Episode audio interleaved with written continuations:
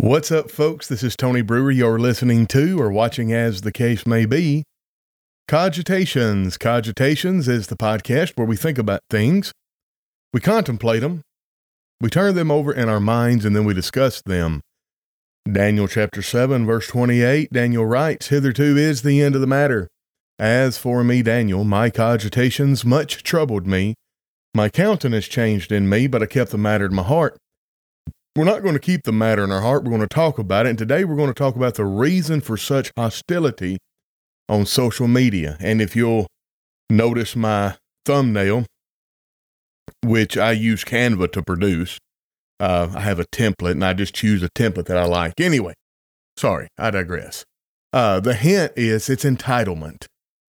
Folks, entitlement is got to be one of the worst things plaguing Christianity our society and, and it's and it's from days of old. Like there's nothing new under the sun. Y'all know that.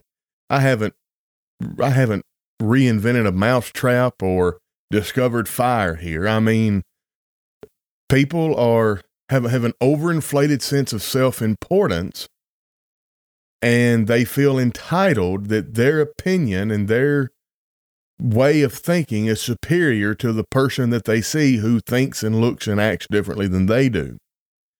Generally speaking, that's a, that's a general problem with humanity. I'm not saying you have that problem. I don't have that problem.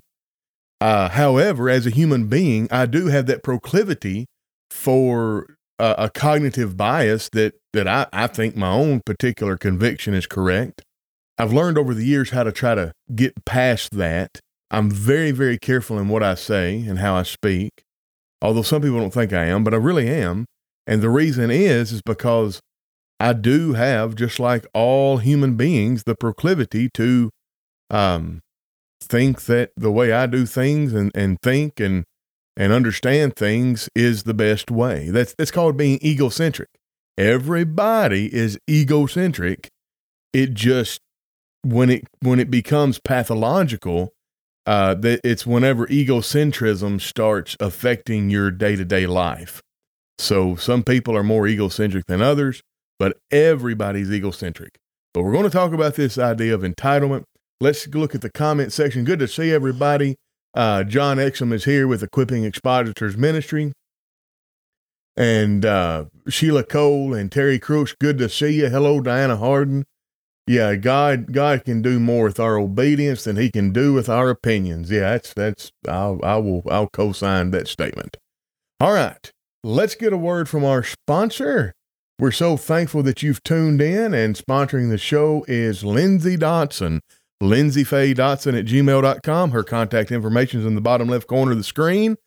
Are you part of a church congregation or any institution seeking effective ways to spread the word about your event. Well, look no further.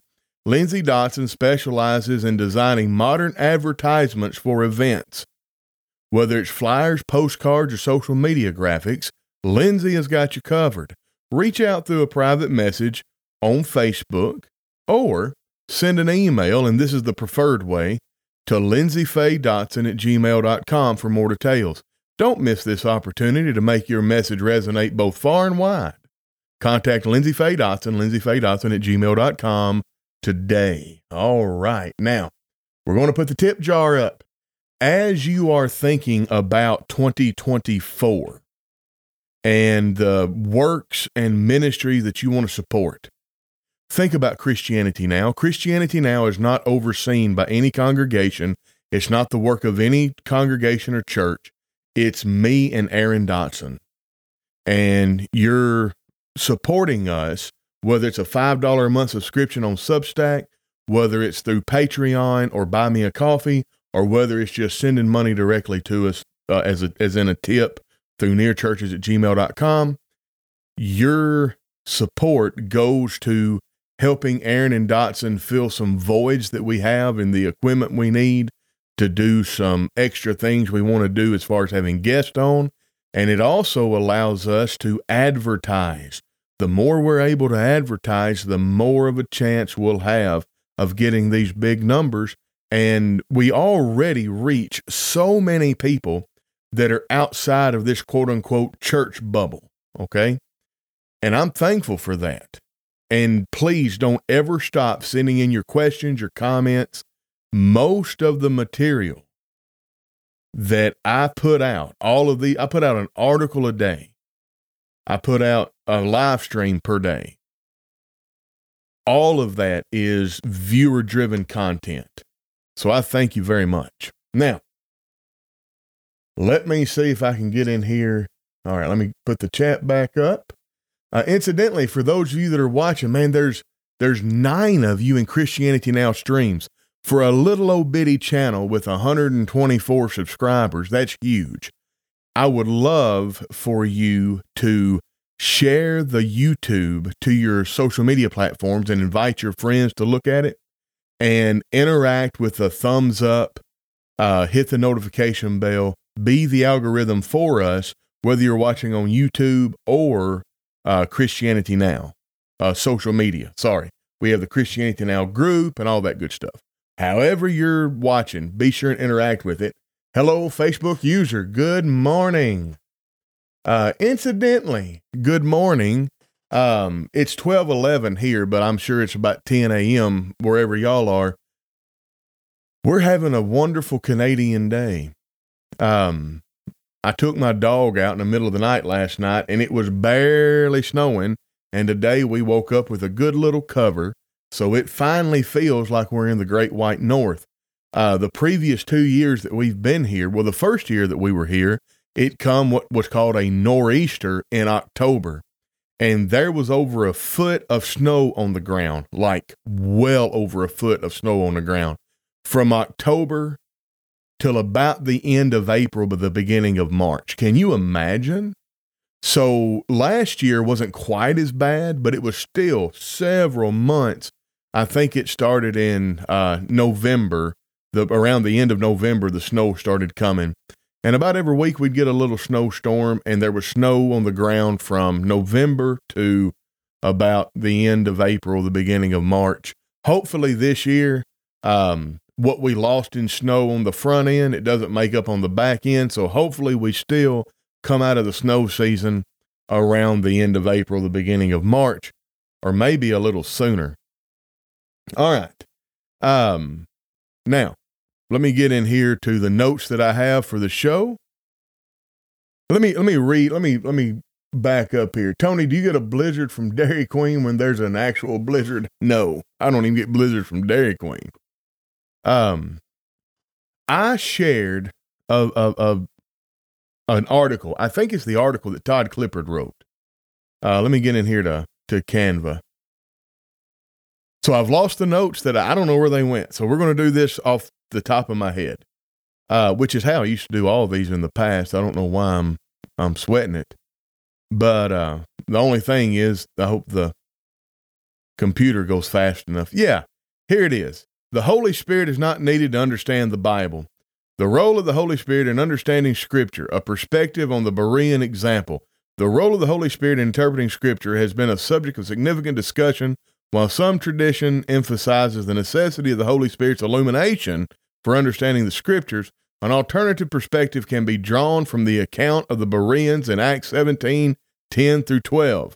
This article explores the viewpoint that the Holy Spirit, having inspired the Scriptures, does not necessitate further illumination for their understanding. Man, let me tell you the mileage we've gotten out of this topic. There's grown people that are otherwise rational and reasonable that are out there thinking that the Holy Spirit is directly guiding them into an understanding of the Scriptures. And I know it's not true because the Holy Spirit, if that's the case, has failed because he guides everybody into different understandings. And like, who are you to think that your understanding is better than mine?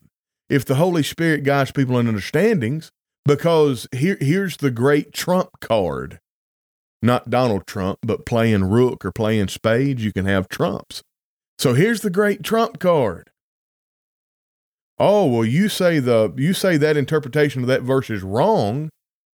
Well, I'm guided by the Holy Spirit, and I say that interpretation is right. Well, I'm guided by the Holy Spirit too. when the Holy Spirit told me you was wrong. You understand the confusion that that breeds.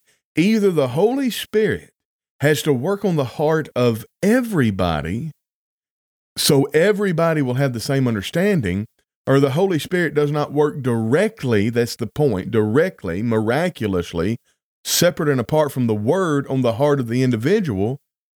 He can't work on anybody because nobody has the same understanding exactly. God is not the author of confusion. You got that right. Good morning, Connie Barden. Let me go to first. Let, let me let me let me preface all this with the reason I'm so adamant about this, and I'm bringing in the example of the noble Bereans. It is because here's what people do. Here's the argument. Which things also we this is First Corinthians chapter 2. I'm going to start reading in uh well I'm going to I'm going to read in verse 12. Now we have received not the spirit of the world but the spirit which is of God that we might know the things that are freely given to us of God.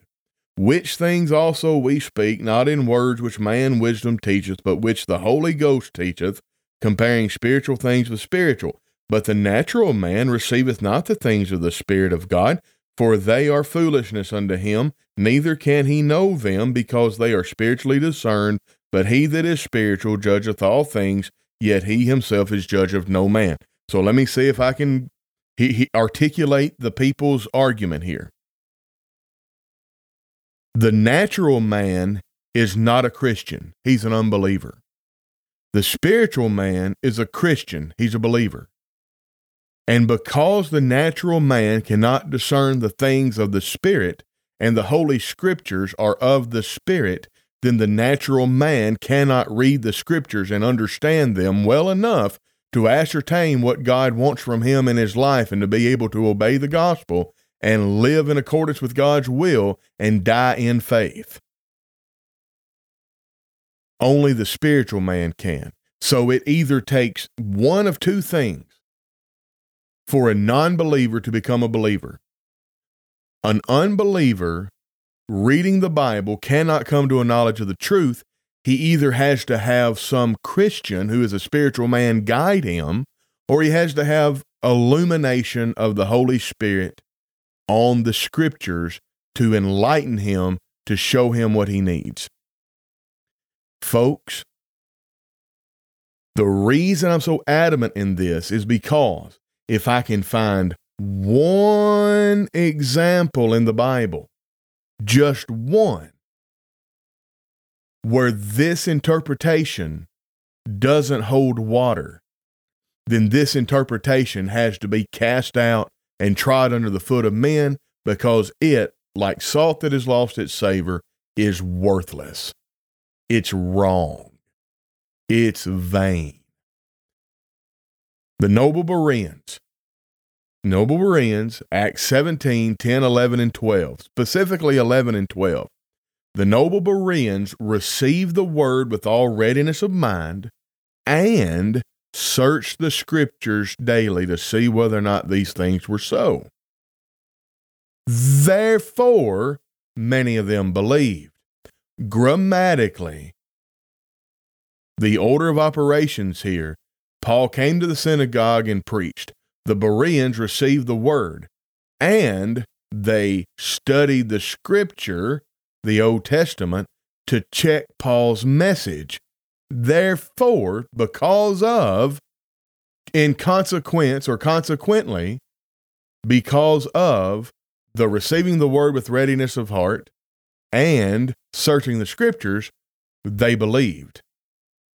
So, this is an account where you have, according to the false interpretation of 1 Corinthians 2 14, you have natural men discerning the things of the Spirit, the scriptures, and understanding them well enough that they were able to ascertain the validity and veracity of a message delivered by an inspired spiritual man.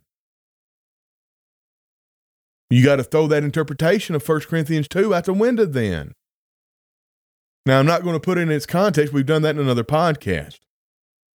But the juxtaposition of the natural man and the spiritual man is the juxtaposition of a man who is inspired versus a man who's not. Now, here's the comment from a guy with doctor in front of his name Tony, you are walking a thin line. Therefore, I tell you, every sin and blasphemy will be forgiven people, but blasphemy against the Spirit will not be forgiven. Matthew 12 31. All I did was comment, I think you missed the context of Matthew 12 31, the blasphemy of the Holy Spirit. I didn't say blasphemy of the Holy Spirit, but I said, I think you missed the context of Matthew 12 31. That's all I said. Tony, would this apply to the Ethiopian eunuch who asked someone to guide him? Yes. If the Ethiopian eunuch would have had, see, this book says New Testament. If, and Scott, I'm all up in my feels, kind of talking like I'm bowed up. I'm not talking, that's, that's not directed at you. All right. So this book is the New Testament. If the Ethiopian eunuch would have had the New Testament, he would not have needed Philip to tell him who was under consideration in Isaiah 53 or 52. Uh oh.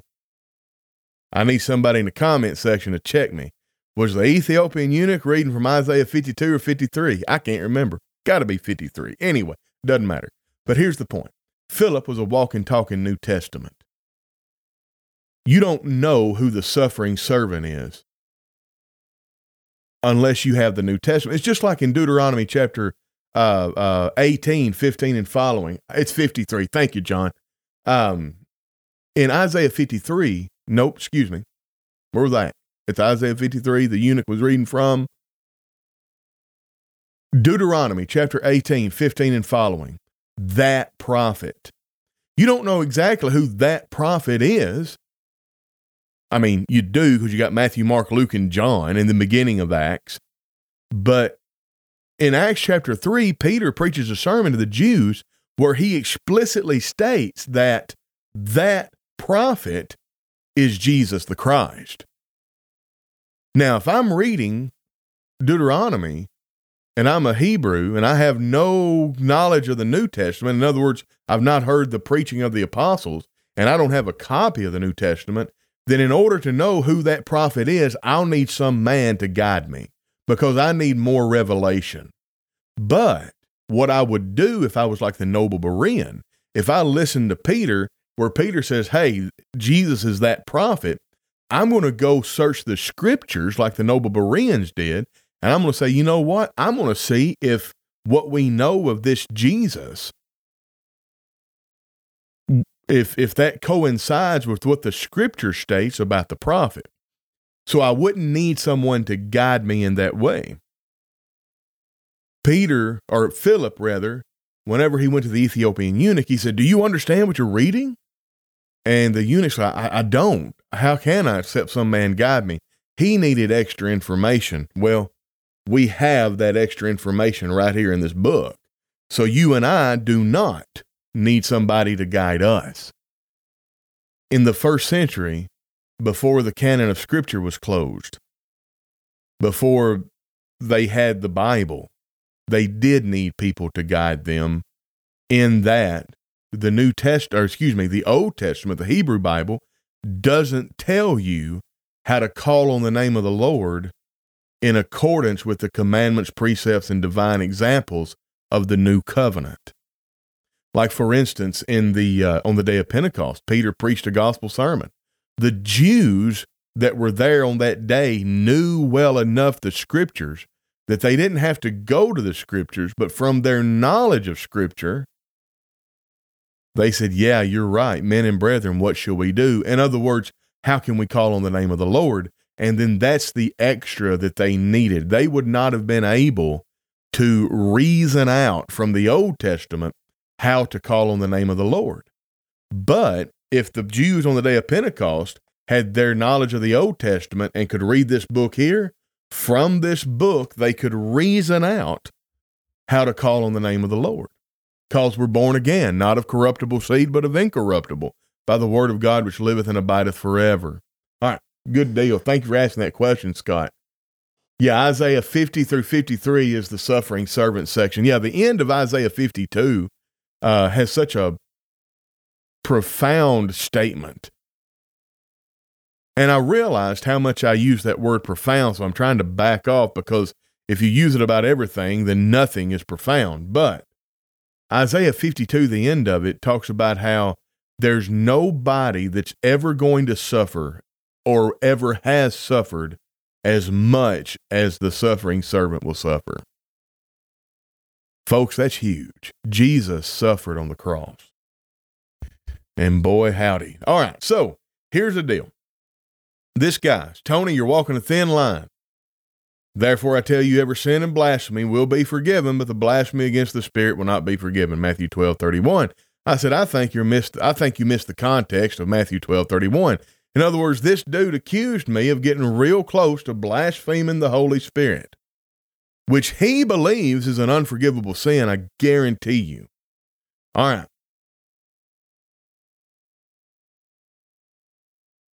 Yeah, that's a yeah, man. That's just a profound statement. Just as many were appalled at you, many, many my people, so his appearance was marred more than any man, and his form more than the sons of men. There, there's nobody. All right, let me read you this dude's reply when I said he missed Matthew 12. As a believer who is filled with the Holy Spirit, we are called to grow and learn in our faith. And part of that process involves accepting correction. So he wants me to accept correction. And if I don't accept correction, which is the correction from him, then I'm a bad person. All right? Listen to this. It's important to remember that correction is not a form of judgment or condemnation, but rather an opportunity for growth and cautions. Proverbs 3 11 through 12 says, My son, do not despise the Lord's discipline and do not resent his rebuke, because the Lord dis- dis- disciplines those he loves, and as a father, and uh, the son he delights in. Struggling with correction, this is his words again. Struggling with correction is a human trait not exclusive to believers. It's a journey of humility, understanding, and continuous learning in the light of God's love and grace. In light of that, people have contacted me about your post concerning your theology. Brother, I'm just providing feedback. Well, again, I like that. People have contacted me about your post. So what? Are you some kind of authority that people tell on me about to you? And who are you are that I have to answer to you? So here's here's how I responded. And this this gets us into the crux of the of the reason for the podcast today about how social media is so hostile because of this sense of entitlement. My, I, I, respond, my theology is correct as it is aligned with the Bible. I hope you grow and learn and accept correction from me, and that you are, uh, from me, that you are not filled with the Holy Spirit in some miraculous way, and that the Holy Spirit revealed all truth to the apostles, and they and others who were inspired wrote it down for us by inspiration of the Holy Spirit. The Holy Spirit wrote well enough in the, the first time that he does not need to perform a miracle in order for you to understand what he has already written. That is rather arrogant and insulting. So, I hope you will be receptive to my correcting you. I'm not being judgmental nor condemning, I'm just enlightening you. Now, I knew what this was going to cause. I knew it, it's it's kind of like the deal with with Israel and Hamas. On October the seventh, Hamas hang glides into this place in Israel and kills a bunch of people and takes a bunch of hostages. And when Israel retaliates, they say, the Hamas says to the world, look how bad Israel is. That's exactly what this is. He says, Tony, I appreciate your boldness. I really do. I try to remember the following. Well, I'm glad you're so virtuous that you're holding yourself up as the paragon of, of how to act and behave. Number one, respect. Always approach the other person with respect. Well, he didn't. He didn't approach me with respect. He didn't repro- approach me with respect at all. He approached me with an entitled attitude. Remember, it's about the issue at hand, not the person. Incidentally, all these he he's he's running this through Chat GPT four. I know this because I I run things through Chat GPT four, and so I recognize the construct. And he doesn't write like this. Like you can tell if you if you read my writings, you know that these articles that I put out, I don't write like that. I I write an article, then I let Chat GPT edit it because it takes away a lot of the esoteric Church of Christ language and it makes it more digestible digestible for people that are outside the church bubble. But yeah, th- this this dude, oh man, come on. Anyway, so remember, it's not about the issue at hand, or it's about the issue at hand, not the person. Like, yeah, I, I, I've, I would say he does need to remember that in this situation. Communication. Clearly communicate your point of view and why you believe it to be correct. Use evidence and logic to support your argument. Okay, so let's talk about using evidence and logic. Nobody in the first century who was actually filled with the Spirit had to logically reason propositionally to convince someone they were filled with the Spirit. They just showed it. They just did the work. So I think it's grand that he is telling me to use evidence whenever the thing that he is claiming there is no evidence for. The thing that I'm claiming, I can logically reason and my logical reason trumps his inability to produce evidence. So, therefore, he needs to go kick rocks. He's got to at least question his beliefs, but he won't. Number three, listen, which implies that I'm not listening. Be willing to listen to the other person's perspective. They might have information or insights that you weren't aware of. Yeah, um, I do. I, mean, that's the thing. As hard as it as hard as it is sometimes, I listen to the other person's perspective, but not all perspectives are created equally. Some people are just wrong. What's the problem with that? I mean, let's let's let's take this. If we'll we'll, we'll use John Exum. If somebody comes on John Exum's timeline and says, "Listen, you talk about baptism an awful lot, but baptism is not necessary for the forgiveness of sin. Baptism is not the point at which one is converted. Baptism is not necessary to the process at all. It's something to do that's good that God commanded if you're once you're saved, but it's not necessary to the process of being saved at all.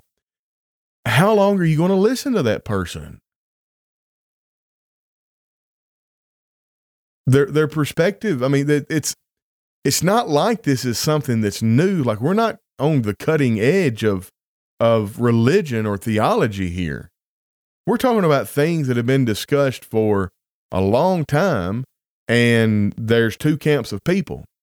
There's a camp of people that think that the Holy Spirit still does magic today and there's people who go to the Bible and they read the Bible and they're like, "You know what? I believe the Holy Spirit inspired this, and I believe He did a good enough job that I don't need that that He doesn't need to perform a miracle in order to in order for the audience to understand it. Yeah, people people breaking onto a per, or coming into a personal post is like breaking into their house to argue or dissent. That's right, to argue your dissent. Absolutely. All right, so um, anyway, listening. Well, again, I I will listen, but I believe what this dude means by listen is I need to listen and take heed. I need to respect all ideologies as if they're the same. Folks, I do not.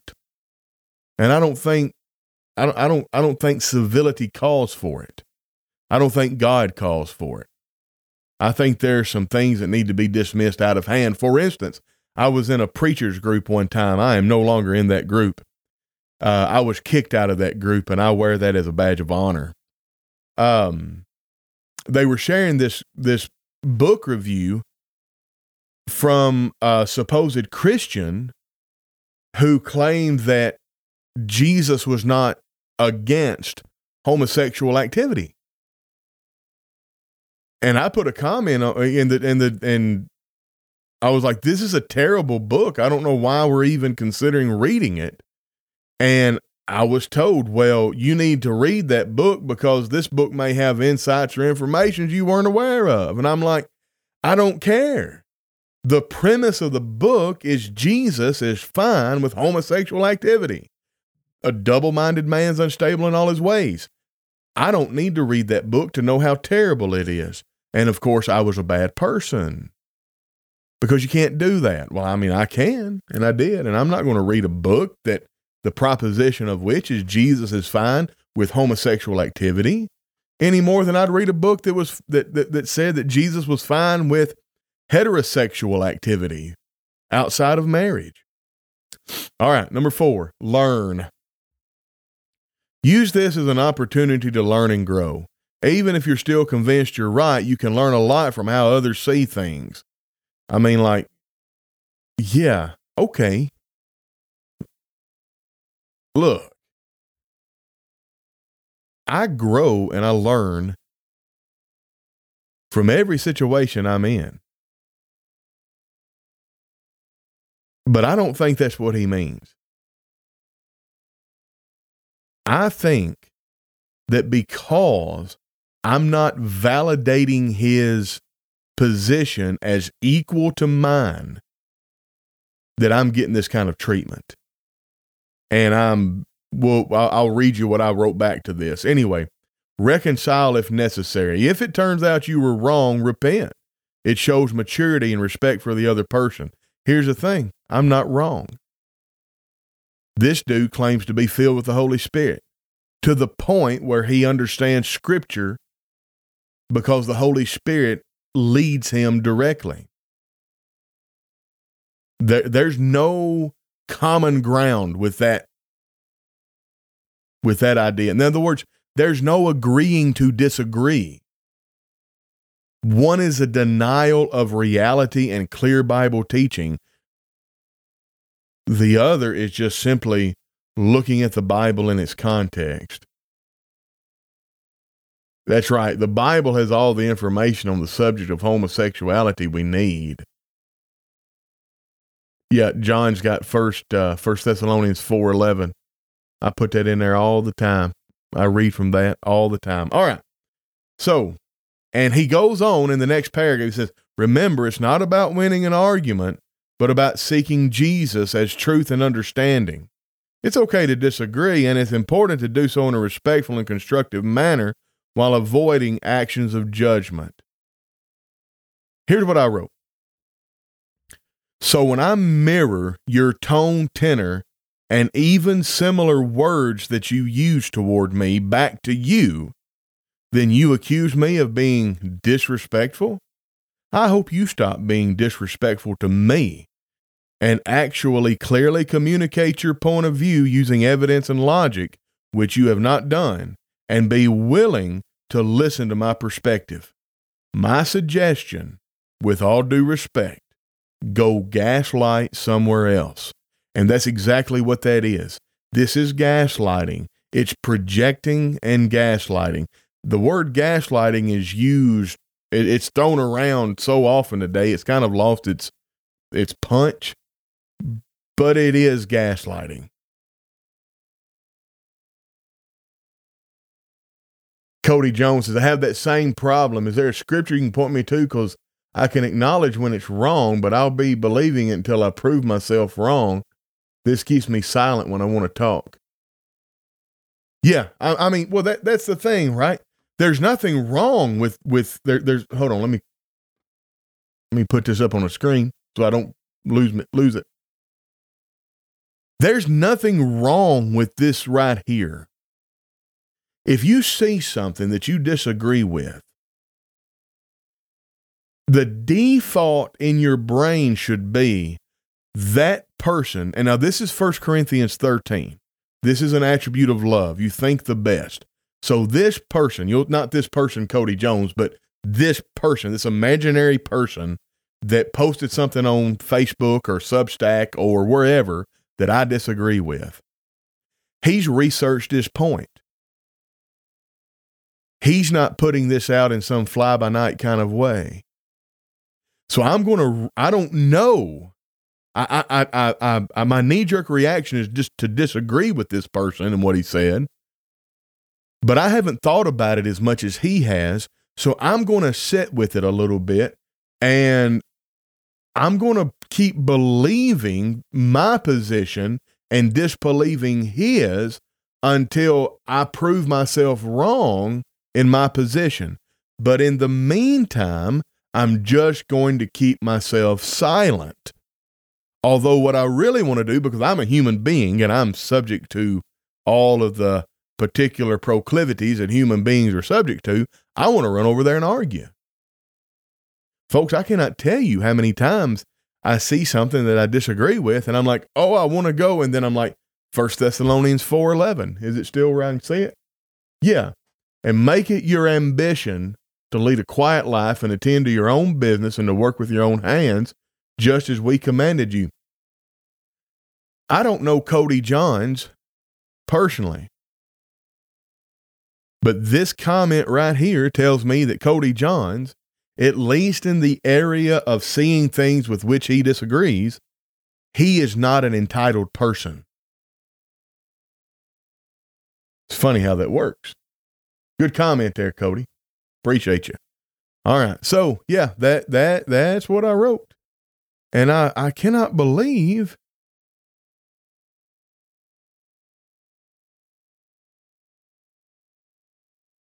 I cannot believe that I've lost my notes. All right, he, here's okay. Here we go. Oh, you're welcome, Cody. Uh, social media has transformed the landscape of communication, providing a platform for sharing ideas and engaging in discourse. However, it is often becomes a battleground of opinions, marred by entitlement and a lack of constructive dialogue. I put forth to you that what I just read to y'all between me and this individual, it was not constructive dialogue, but I am not the one responsible for that. You see, instead of coming in and being curious, he came in and was judgmental. If, I mean, I ain't gonna lie to you, I, I want to have conversation with people that disagree with my position on the Holy Spirit. I am curious to their mindset, so I ask questions. I don't come in immediately and start saying, hey, you need to listen to me because you're in danger of blaspheming the Holy Ghost. I have opinion about things that I do not expect everyone to agree with my opinions. Well, I don't agree with that opinion, John. No, I'm just kidding. Sorry. You like to make them corny jokes. I figured I'd throw one back at you. anyway, um, so let let's let's talk about this. This I've got my notes here. Uh, it's 40 minutes into the podcast. I typically try to go an hour. We got enough time. So, what I've written here explores the challenges posed by entitlement and social media interactions. And of course, it exemplified in a recent exchange on theological discussion and offers strategies to foster more respectful and productive conversations. All right. Number one, understanding entitlement in social media discourse. So there's a definition and impact, and then a case study. The case study is the conversation that I just read to y'all on the podcast. Entitlement in social media interactions manifests as a belief that one's opinion is inherently superior, coupled with an expectation that others should automatically defer to it. This attitude often leads to dismissive, condescending, and hostile exchanges. Now, I had an exchange with someone that was, they, to me, they were dismissive and condescending. And it was about this topic. And the last comment was, Well, I was once where you are. And one day you'll see until then, brother, I love you and we'll just agree to disagree. I, I didn't even respond back.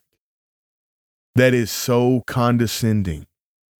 You think that you're so enlightened. That is Gnostic. The Gnostic, the people who were Gnostics in the, in, well, not in the first century, there was subsequent, um, it, what, what grew into Gnosticism, they were the knowing ones. They just had this special esoteric knowledge that nobody had. Well, that, that's Gnosticism.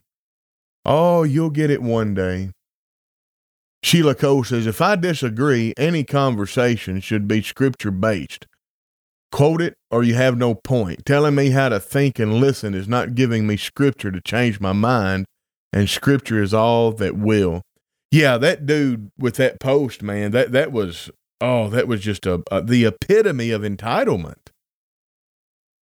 And it was gaslight. It what it hit. Uh, there, there's an article that I wrote and it would take me too long to find it on the podcast. But it's called The Four Horsemen of Disunity. This dude hit all four of them. He, he, he clutched his pearls, he virtue signaled. I mean, it was all of it. Anyway, so this recent interaction on the on a theological topic illustrates the problem. When only one party, when one party, when I mirrored the language and approach of the other individual, the response of the other individual was perceived, or the response, oh, excuse me, I wrote this and then I let it set. Let me just read it as it is. I was trying to convert it. Yep, I'm Dr. So and so. Oh, awesome, Scott Beck. Thank you so much. Yeah. Go go read that article, The Four Horsemen, folks, that Scott put in the comment section. For those of you on YouTube, it's not in the YouTube um, I'll have to I'll have to figure out a way. I'll put it in the show notes somehow or another uh, after the program. But let me just read this this case study. A recent interaction on a theological topic illustrates this problem. When one party mirrored the language and approach of the other, the response was perceived as disrespectful, d- despite employing the same communicative strategy. This reflects a deeper issue of entitlement and a failure to engage in equitable dialogue. In other words, one person had a had a spirit of entitlement, and whenever he was treated the way he treated me, it was disrespectful, and I was a bad person, and I was unwilling to participate in equitable discourse, all that good stuff. All right. So let's talk about the role of self reflection in discourse. Self analysis. Encourage individuals to analyze their own responses critically are they reacting out of a desire to be right, or are they genuinely engaging with the other person's viewpoint? Now, this mirroring technique, this is very important. Using the mirroring technique can be revealing. It often exposes underlying attitudes and assumptions in the other party as well as in oneself. So think about you and, and you gotta this is a hard um this is a hard exercise. Type out your um, type out your response, read it, and try to read it as if that's the response coming to you. It would, and if you have a trusted friend, you can send this and say, Hey, if I sent this to you and you didn't know me, how would it make you feel? Now it's important. Look, I talk about I'm I'm almost as bad as Ben Shapiro. Facts don't care about your feelings. I mean, that's true, but feelings also don't care about your facts. So we do have to take that into consideration. How does what we commu- how does how we communicate make the other person feel? If it makes them feel bad, then that's going to undermine our communication. Now, I can't be so uh, focused on how my speech and how my tone and all that makes people feel that I then just don't communicate. Because if I'm just talking to one person, I can be very focused on how what I say and how I say it makes them feel. But if I'm talking, let's say, to 10,000, then it doesn't matter what I say and the words I use or anything, somebody's going to feel bad. So you just got to find the best way and go forward. But this mirroring technique is amazing.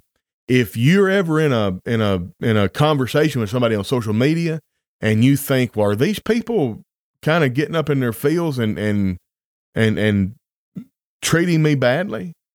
Mirror their words and their way of talking and see what their reaction is and then you'll you'll figure out their actual intentions um, cody jones says i do this and um,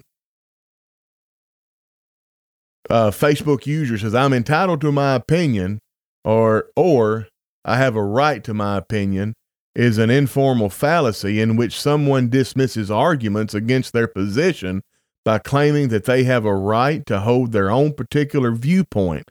The statement exemplifies a red herring or thought terminating cliche. Yeah, good comment. And, um, ah, gotcha. This is John Exum. Not enough characters for the YouTube on the comment. Cool beans. All right. Now, uh, let's go to number three principles for respectful communication. So, respect and humility. Approach each conversation with respect and humility, recognizing that one own's understanding might be incomplete. In other words, if I see something with which I disagree, I need to stop and chew on it a little bit. I need to take Cody Jones' advice. You, you can believe what you want to believe, but before you go arguing with somebody, keep silent for a little bit scrutinize your own stance, then scrutinize their stance. And you might find that there's some piece of keystone information that you, I did this. I remember my buddy Tyler Jenkins, me and him, man, I, and I can't remember. I, I'd give like a buck 380 to remember what this was. I read, I was reading the the account of Timothy and Paul, and um, the the missionary journeys, and there was something in there, and I was like, look, look at this, and I can't remember like First or Second Timothy, and I look at this in Acts, and look at this over here, and look at this, Tyler, and and and we and I drew this conclusion that was profound and illuminating and awesome. And and we talked about it for like 20 or 30 minutes and we looked through the scriptures. We couldn't find any way to to poke a hole in it. And then one of his friends and mentors taught at a seminary school, one of our brotherhood preaching schools, and his specialty was the missionary journeys of Paul. And with one, I mean one very simple keystone fact Everything that I concluded was absolutely false. And I just had to throw that away. What was my response? Well, there goes that. You've got to have that kind of attitude. And here's the thing I am, I just don't care about my ideas. I care about what is right. So the, the, I cannot remember for the life of me what that wrong conclusion I drew was because it's not profitable for me to keep it in my head. All right. So respect and humility. Evidence based discussion. Ground arguments in evidence and logic rather than personal authority or experience alone. And I will tell you this this person that, that sent me that message in this exchange he will not engage with evidence and logic. It is always going to be personal authority and experience alone.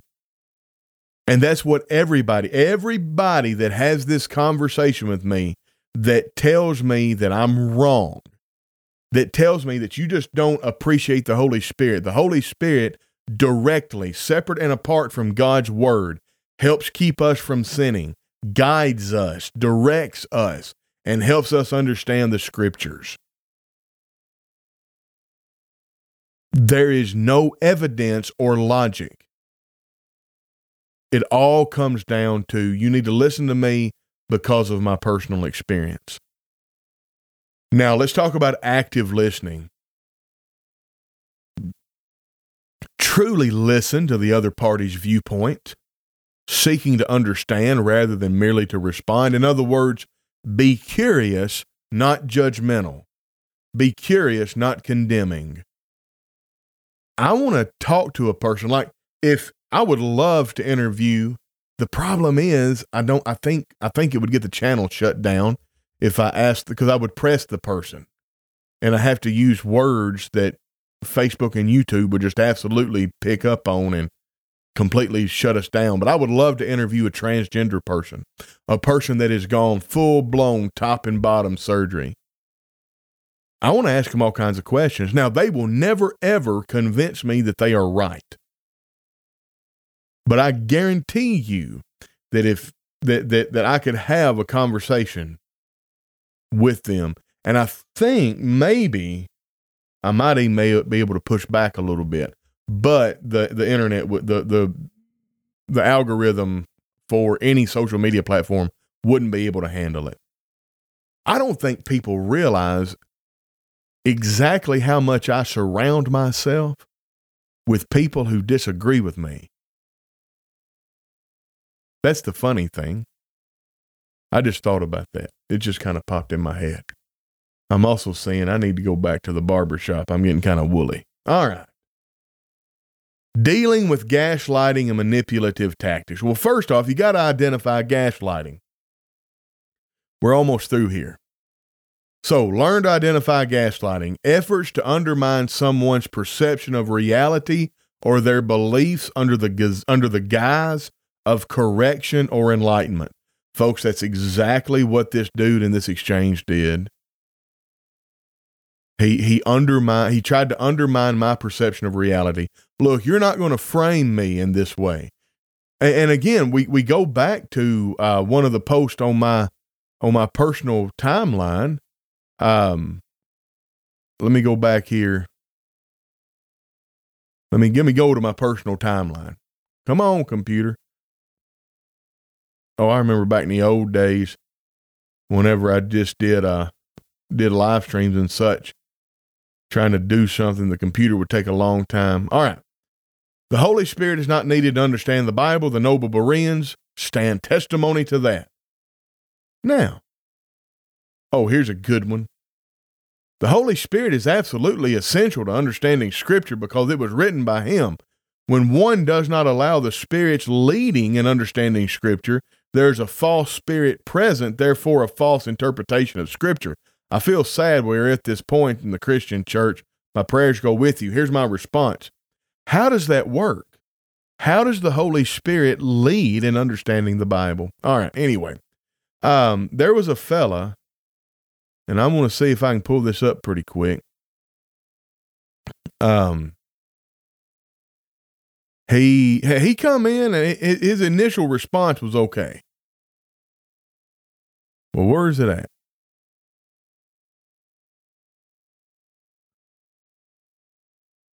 Oh, right here. How do you know the Bereans didn't have the Holy Spirit? Now think about that question. I said, Who has the Spirit? Believers or non believers? Well, this dude says believers. He said, Were the Bereans not believers? My response, Not when they were discussing the spiritual things of God, no. Or discerning, sorry. Not when they were discerning the spiritual things of God, no.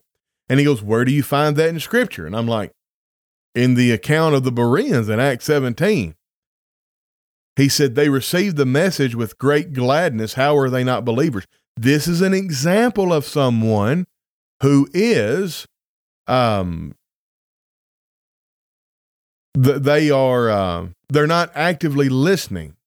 Okay. And I'm going to get to this gaslighting here in a minute because this this is this is a progress. This is this is a process. They start out like this. Now here, here's what I did. So he said, they received the message with great gladness. How are they not believers? This tells me he didn't go read the text. My response is read verse 12.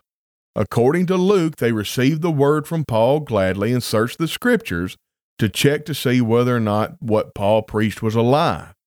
Now, notice verse 12, and I'm, I, I do this in all caps, not, not for yelling, but for emphasis. I have a feeling certain groups are involved in grooming our children because they don't have the knowledge to debate them or refuse their belief. Yeah, exactly. Yes, that's that's why parents have got to protect their children. All right. I said, now notice verse 12. Therefore, or consequently, many believed. They became believers after Paul's preaching and searching the scriptures to make sure what he said was true. They didn't become believers before they checked Paul's message against the scriptures. All right? Tony, that's an exegetical stretch. They searched the scriptures to see if what Paul's saying was true. Luke never said they weren't believers. They were checking Paul's word against scripture they already knew. I'm like, well, so you're telling me that they obeyed Paul's preaching before they believed that it was true? Anyway, they were Jewish believers, and the scriptures they would have been examining were the Old Testament as the New Testament had not been written. I'm like, yeah, that's the sky's blue. You got it. So I said, no, it's not. I said, verse 12 is clear.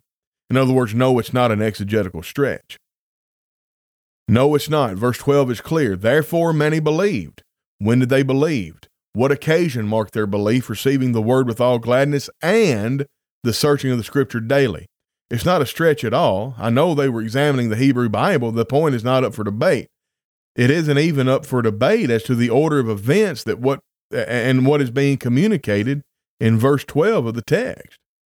And he said, then how do you interpret and explain 1 Corinthians 12, 14?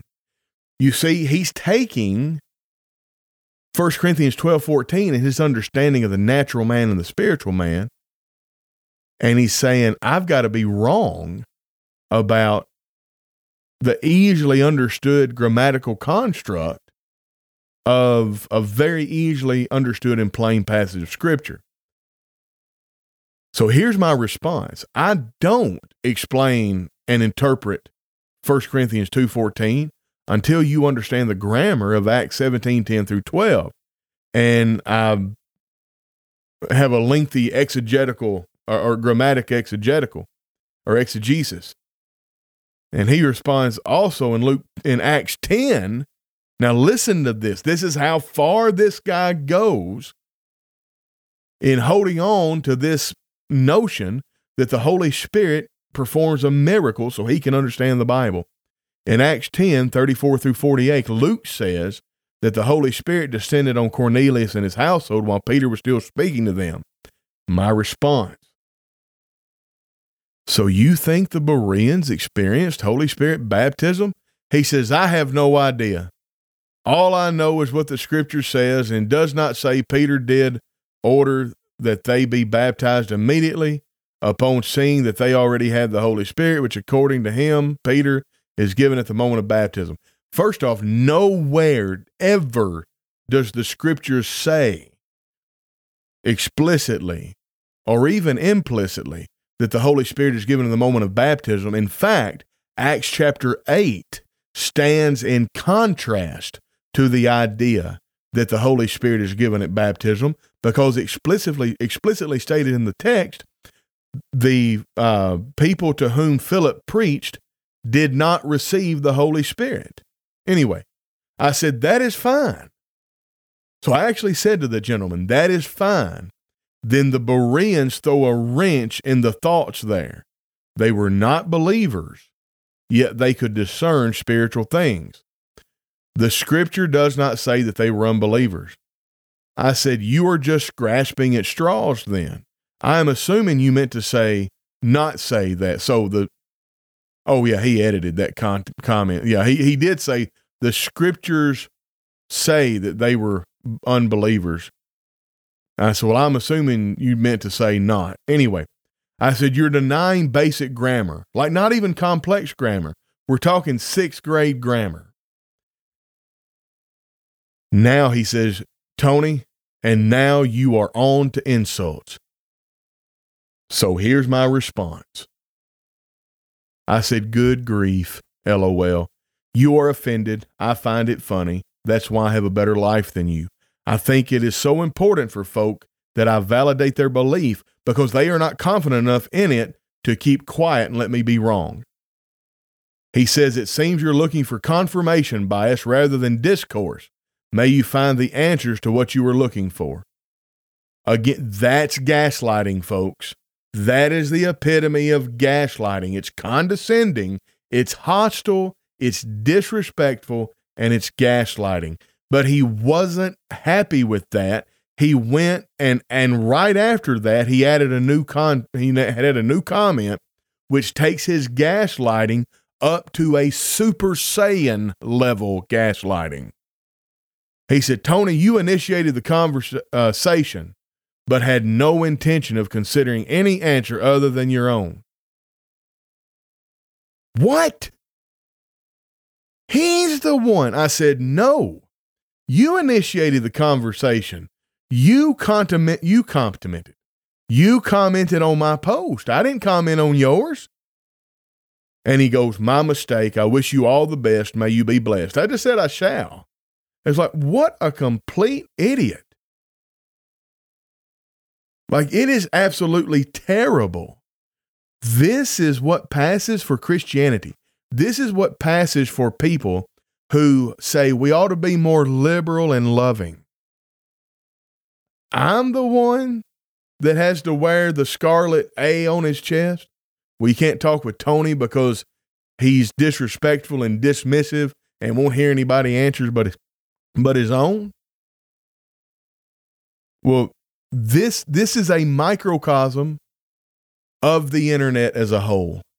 And the reason this fella did this is because he feels so entitled that his particular position and his way of thinking is so much more enlightened and superior to my own, and probably everybody else's, that he thought he was going to be able to come in and correct me and I was going to defer to him. Bubba, you're in my house. You're in my house. If I go up into your house, I'm going to treat you the way the Lord of the manor should be treated. I'm going to be respectful. I'm going to ask questions. I'm not going to speak in propositional language. I'm going to be very respectful. I'm even going to be timid because it's your house. But mostly, I'm just not going to go into your house and argue with you because I'm secure enough in my beliefs and my convictions that I can let you stay in your house and be wrong. Why is it so important for everybody on social media to go to find somebody they disagree with and make them validate a position with which they disagree. Entitlement. Now, I responded to the gaslighting with a calm assertiveness. I didn't restate my position clearly, but I did state the position like, no, you engaged me. I didn't engage you. Now, I wasn't defensive, but I may I don't consider myself to have been aggressive, but I'll probably be labeled as aggressive according to that exchange. Now, um Terry Crook says many people are applying these verses. Yeah, John 14, uh, 16 through 17, John 14, 25 through 26, John 16, uh, 12 through 15, Hebrews 2, 4 about the Holy Spirit guiding, uh, reminding, and teaching to themselves, and not and do not want to read the verses. Uh, Jesus spoke these writings to the apostles with the intention of preaching and confirming the gospel. Yes, Terry, that's exactly correct. And and again, I mean, I may, I don't know, I I'm wondering exactly how much more light I should shine on this topic um, I feel like I'm beating a dead horse at this point, but let us do finish this. I mean, I'm five minutes after the hour, but we'll be okay. So let's talk about it. Creating a constructive environment on social media within our sphere of influence. Let's model behavior. We need to encourage a culture where diverse perspectives are not just tolerated, but valued for the depth they add to discussions. You know, I tried to do that in the We Talk Truth group and I will tell you why the We Talk Truth group is no longer very active. is because policing it where people could come in and be met with a diversity of perspective and viewpoints in a respective way, I found that that was all I was doing. And the people that I had to kick out of the group who were causing problems, they were going and they were tearing me down personally all over the internet and their sphere of influences. And it was gospel preachers. The worst offenders are people who preach the gospel for a living.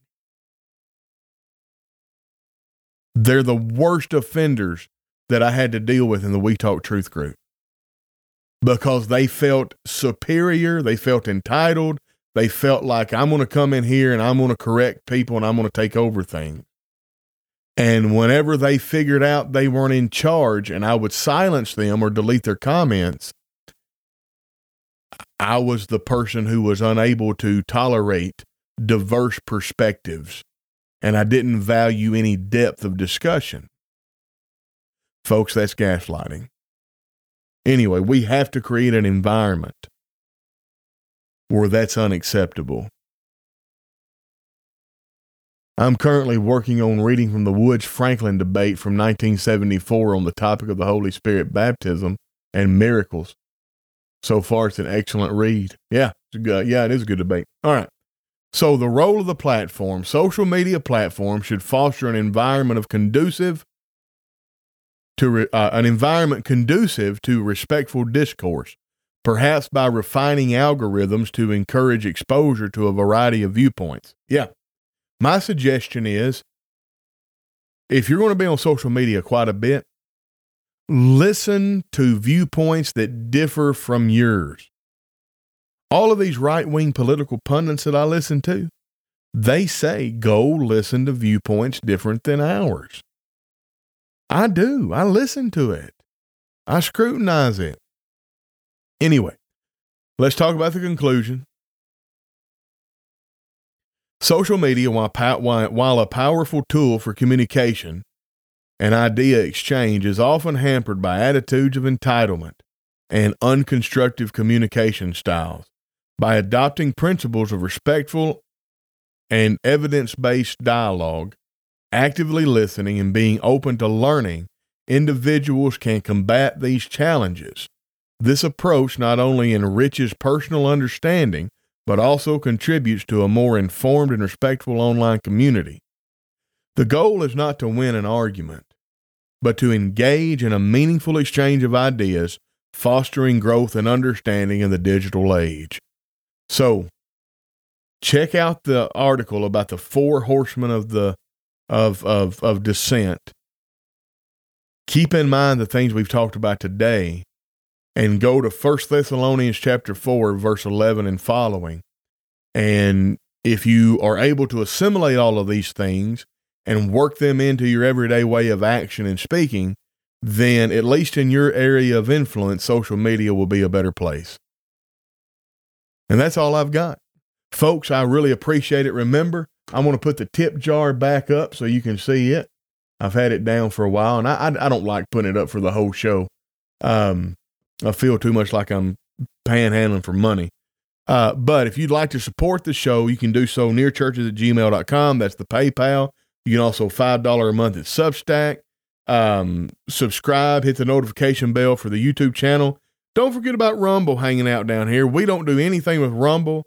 It's just an archive for the videos we upload on YouTube. And you'll be able to listen to our stuff on Rumble, but it won't be up to date. It'll be, it's always seems like it's a week or two behind in some cases. But uh, you can also be a patron on Patreon and you can do Buy Me a Coffee.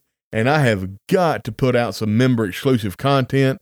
I have not done that in the last couple of weeks because I've been so busy with some things but I'm going to rectify that. So just consider supporting the podcast. This has been Tony Brewer with uh, Cogitations powered by Christianity Now. You can listen to the podcast on Podbean, Apple Podcast, Spotify, TuneIn Radio. And uh, Podbean. Yeah, Podbean, Apple Podcast, Spotify, TuneIn Radio. And that's all we've got. God bless you, and we'll catch you on the flip side.